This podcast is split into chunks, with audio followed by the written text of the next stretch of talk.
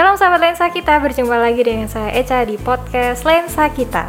Nah, di episode yang ke-40 ini kita akan membahas tentang berhala dan juga Allah lain. Nah, ini topik yang menarik nih, cukup menarik. Apalagi di zaman sekarang ini, di mana berhala dan Allah-Allah lain itu ada banyak sekali terutama di generasi kita sekarang. Nah, saat ini sudah ada di studio lensa kita, ada Mbak Yuneni. Selamat datang Mbak Yun. Terima kasih sudah Kabarnya? mengundang. Kabarnya gimana Mbak Yun? baik, baik. Dan ini uh, Mbak Yun dulu jadi bintang tamu Iya, di episode kedua. pertama. Sekarang di episode yang ke-40 ternyata udah banyak ya episodenya Mbak Yun.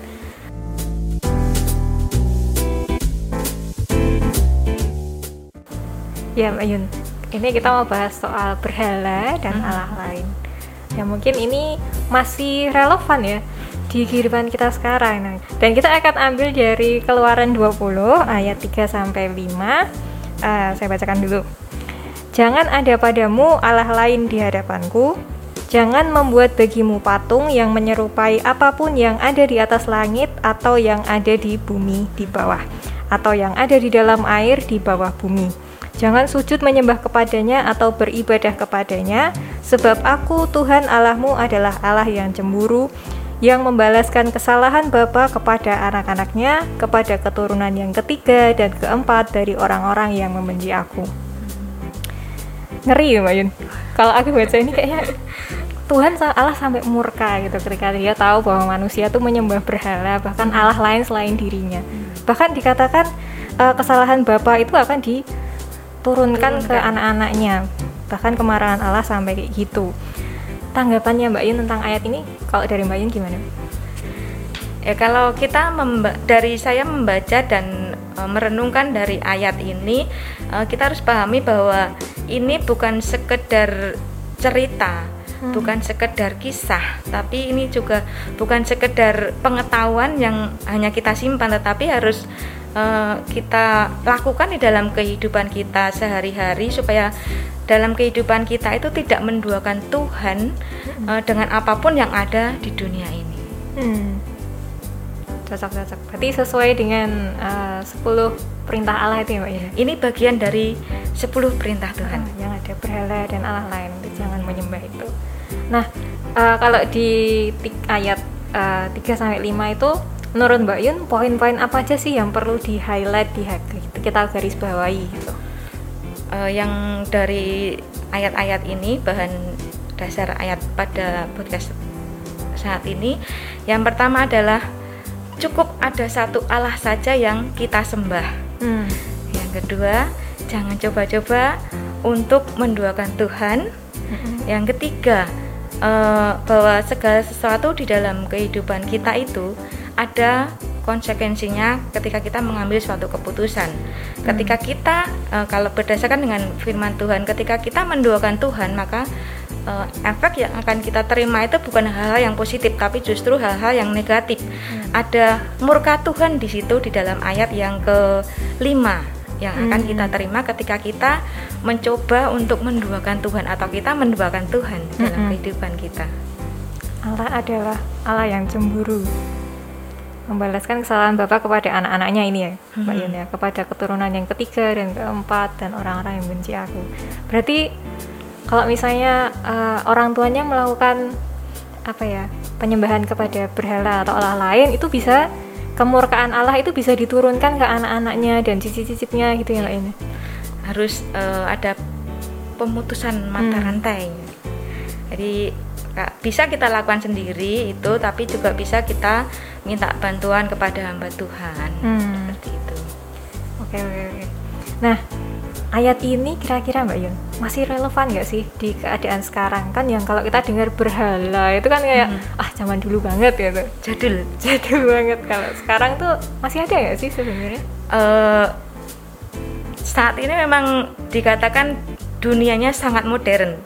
Tetapi pada kenyataannya sebenarnya kalau kita mengamati banyak anak-anak Tuhan yang masih melakukan penyembahan-penyembahan berhala. Hmm. Baik itu secara sengaja maupun tidak sengaja. Jadi menurut saya ini masih sangat relevan eh, perintah ini, perintah supaya kita jangan ada Allah lain di hadapanmu, jangan menyembah atau jangan membuat itu. Berarti Allah itu di sini tuh artinya apa ya mbak ini kayak sesuatu yang dipuja-puja atau disembah kayak gitu ya Hmm, bisa dalam bentuk benda, Hmm. bisa dalam bentuk eh, hal-hal atau roh-roh kayak gitu. Hmm, kepercayaan tentang ah, misalnya oh ini pohonnya itu ada penunggunya Ya, kemudian eh, sengaja memasukkan roh-roh kegelapan ke dalam benda, kemudian Hmm. kita puja-puja sebagai kita percaya sebagai untuk jadi tameng, oh untuk membentengi diri kita dari segala eh, bentuk kejahatan. Kadang Hmm. kan ada kita dengar seperti itu. iya iya, benar. masih ada sekarang masih masih banyak mbak Masih.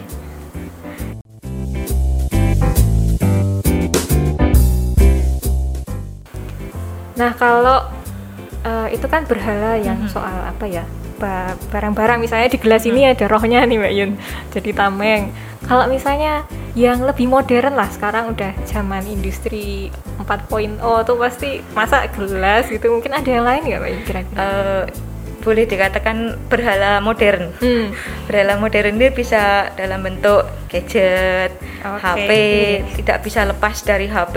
Hmm. Kemudian kita memfigurkan atau mengidolakan sosok seseorang, sosok pemimpin em, ter- berlebihan. Hmm. Kemudian em, memberhalakan jabatan, kekuasaan, Hmm. harta, mungkin banyak masih banyak hal yang pada akhirnya itu eh, Allah atau Tuhan itu menjadi bukan nomor satu dalam kehidupan kita. Hmm, ya benar. Begitu bangun pagi yang dicari HP, bukan berdoa dulu. Terima kasih untuk tidur semalam. Sih. Alasannya kalau ditanya kenapa HP terus, karena eh, dengan HP dapat uang, padahal sumber berkat kita bukan dari HP, Hmm. tetapi sumber berkat kita lewat Tuhan melalui HP. melalui HP. Iya sih, logikanya gitu ya. Ben. Jadi kayak diputar balik gitu ya. Hmm. Oke oke. Nah, itu kan tadi contoh-contohnya Mbak Yun. Hmm. Eh, kalau dari Mbak Yun sendiri, adakah pengalaman pribadi atau mungkin pengalaman dari orang lain yang pernah diceritakan ke Mbak Yun yang berhubungan dengan berhala atau Allah lain ini? Eh, saya coba untuk share kan satu pengalaman aja agak Oh, ada banyak tuh satu aja. Oke, oke, ini, satu. ini agak Terima magic. kasih kalau sudah. Oh, magic. Agak Yang magic, magic, tapi nggak terlalu dalam gitu aja. Oke. Eh, mungkin sekitar tiga bulanan yang lalu itu saya diajak untuk pelepasan, Hmm. pelepasan terhadap roh-roh kegelapan. Eh, ketika di masa mudanya sampai dia udah tadi bertahun-tahun eh, bapak ini memuja atau pergi ke banyak tempat untuk mencari eh, sesuatu Hmm. sesuatu entah itu dalam bentuk roh entah itu dalam bentuk benda itu dikumpulkan di rumah banyak sekali sehingga ketika itu dipuja bukan hanya dikumpulkan tapi itu ada ada ritual-ritual sendiri yang dilakukan untuk eh, menjaga barang-barangnya dia ini. Hmm. sehingga ketika sudah tua sudah eh, tidak bisa melakukan banyak hal dia sakit. Sakit anehnya ketika melihat orang yang beribadah kepada Tuhan dia sangat membenci sekali. Bahkan dia sampai menyebut dirinya Tuhan.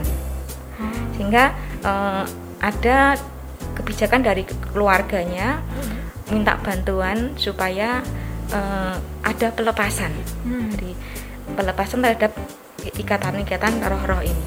Ketika kami datang, itu banyak sekali yang barang-barang dicerahkan ada akik, ada golok, Hmm. ada keris, ada batu, hanya batu, batu kayak batu biasa, tetapi eh, semuanya itu ada isinya. Ketika mungkin ketika kita pegang toh, kita lihat secara kasat mata nggak ada apa-apanya. Biasa aja gitu. biasa aja.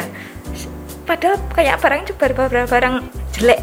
Kayak barang kuno. Orang kuno antik ya. Antik. Tapi kami berdoa kami memuji Tuhan dulu kami berdoa. Kemudian eh, yang memimpin yang memimpin kami itu atau memimpin pelepasan itu hanya menyentuh semisal kerisnya hanya menyentuh kerisnya itu ke dengan tisu eh, kemudian dilap dilap lap itu. Pertama dilap dulu. Tidak ada apa-apa.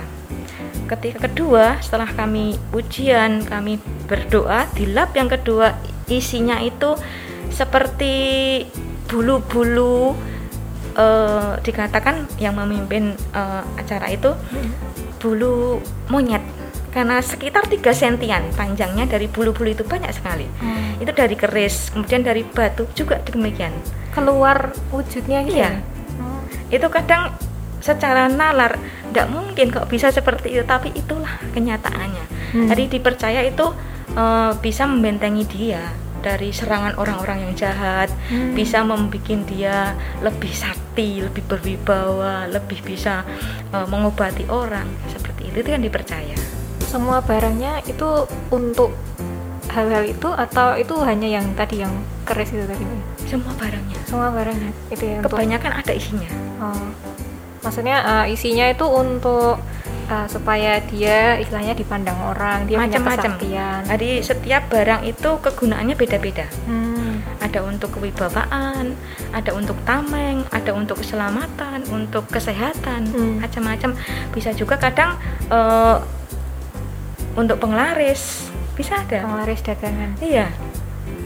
dan untuk penarik anu Yun, pasangan gitu Oh ya, kan ada tuh sekarang kayak gitu susu. susu nah setelah pelepasan itu tadi ya Yun Mhm. terus apa yang terjadi dengan bapak itu Eh, awalnya kan dia melakukan banyak hal-hal yang di luar nalar, di Hmm. luar logika kita berjalan ke mana-mana dengan ngesot sudah udah nggak bisa Oh, iya? jalan tapi dengan ngesot terus eh, kata-katanya kasar tapi ketika setelah diadakan pelepasan ini sedikit demi sedikit berangsur-angsur eh, kata-katanya sudah tidak lagi meluangkan kata-kata yang kasar Hmm. tidak ada makian tidak ada eh, menyebut dirinya itu Tuhan tidak pernah lagi Hmm. ketika eh, keluarganya ini bersi- beribadah sudah tidak lagi melarang Hmm. Itu dampaknya Hmm. ke ke anak-anaknya dia ke keturunannya adakah dampaknya itu mbak? Eh, secara kasat mata belum mungkin belum kelihatan Hmm. jadi yang nyata itu dari bapaknya ini dari responnya dari perubahan sikap dari yang sebelum ada pelepasan Hmm. ini kelihatan sekali Hmm. Berarti memang eh, solusi satu-satunya dan solusi pertama itu adalah dengan pemutusan, Pelepasan, iya. pemutusan lewat pelepasan itu ya. kalau kita awalnya memang melakukan pemujaan Hmm. melakukan ritual-ritual itu harus dilepaskan Hmm. itu syarat kalau nggak itu susah gitu Syarat utamanya dari pengalaman yang Mbak Yun ceritakan tadi ya Mbak Yun, eh, pengalaman Bapak itu, adakah tips yang bisa Mbak Yun sampaikan, berikan kepada sahabat lensa kita? Bagaimana sih cara menghindari atau mencegah supaya diri kita tuh tidak terjatuh di dalam penyembahan berhala atau Allah lain? Ya mungkin berhala Allah lainnya tuh di era modern ini Mbak Yun. macam-macam juga ya Mm-mm. Eh, kalau dari menurut saya Mm-mm. yang pertama adalah tipsnya Tips pertama. Yang pertama adalah kasihlah Tuhan Allahmu dengan segenap hatimu dengan segenap jiwamu dengan segenap akal budimu Hmm. Artinya, kalau kita benar-benar atau sungguh-sungguh mengasihi Tuhan, maka kita eh, akan bisa menempatkan Tuhan itu di dalam kehidupan kita. Kita tidak akan eh, mudah tergoda dengan godaan-godaan yang lain yang ada di dunia ini yang mungkin dengan tawaran-tawaran yang menggiurkan. Hmm. Karena kita tahu eh, Tuhan adalah sumber pertolongan kita. Jadi mengasihi Tuhan dengan segenap hati kita, dengan sungguh-sungguh mengasihi Tuhan. Kemudian yang kedua adalah eh, bertindak bijaksana. Hmm. Bertindak bijaksana artinya gini. eh, segala apa yang ada di dunia ini adalah ciptaan Tuhan. Jadi Tuhanlah sang empunya. Kenapa kita harus memuja atau mendewa-dewakan segala yang ada di dunia ini kalau ada yang lebih berkuasa di atas apa yang ada di dunia ini. Artinya, carilah Allah atau carilah sang sumber berkat, sang sumber pencipta atau sang pencipta. Sembahlah sang pencipta itu bukan ciptaannya yang kita sembah Hmm. Gitu. itu kemudian eh, yang ketiga berkaitan dengan berhala-berhala modern. Uh, mari kita bijaksana menggunakan segala kelengkapan kemodernisasi kemodernisasi dengan yang ada. kemodern dengan sebijak mungkin uh -huh. karena kalau kita uh, secara berlebihan itu artinya kita secara tidak langsung kita sudah menduakan Tuhan hmm. menomor duakan Tuhan tapi emang segala sesuatu yang berlebihan itu nggak baik -hmm. apalagi sampai berlebihan sampai menduakan Tuhan -hmm yang pencipta dari segala yang ada pencipta gadget pencipta kita dan segala isinya dan yang terakhir adalah uh, tipsnya hmm. ingat ingat bahwa uh, segala tindakan kita itu ada konsekuensinya hmm. ketika kita mengambil suatu tindakan yang salah maka efek di belakang kita juga akan mendapat sesuatu yang negatif. Berkaitan dengan berhala dan seperti yang firman Tuhan katakan ketika kita menduakan Tuhan maka akan Tuhan Tuhan akan murka kepada kita. Maka e, kita harus bijaksana terhadap sikap kita bagaimana kita harus bersikap kepada Tuhan. Hmm, dan tindakan kita supaya kemurkaan Tuhan nggak datang ke kita dan ke keturunan kita yang lain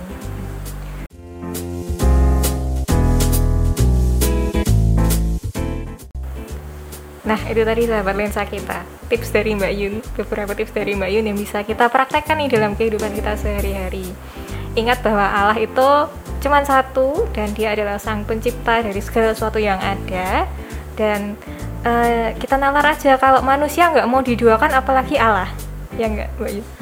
Betul sekali. Terima kasih Mbak Yun untuk kesediaannya kesempatannya bergabung dengan lensa kita lagi. Bagaimana perasaannya Mbak Yun sharing tentang ini sukacita sukacita dan kami berharap juga sahabat lensa kita sukacita mendengarkan setiap episode yang tayang setiap dua minggu sekali kalau sekarang Oleh karena itu kami ucapkan terima kasih untuk sahabat lensa kita yang sudah setia menonton dan mendengarkan dari awal sampai akhir. Tetap patuhi protokol kesehatan karena corona belum musnah dari muka bumi dan pandemi belum berakhir. Tetap ikuti terus podcast Lensa kita yang akan tayang dua mingguan di YouTube GKMI Solo dan juga Spotify Lensa kita setiap hari Jumat ya, Jumat sore. Terima kasih, sampai jumpa dan Tuhan Yesus, Tuhan Yesus memberkati. memberkati.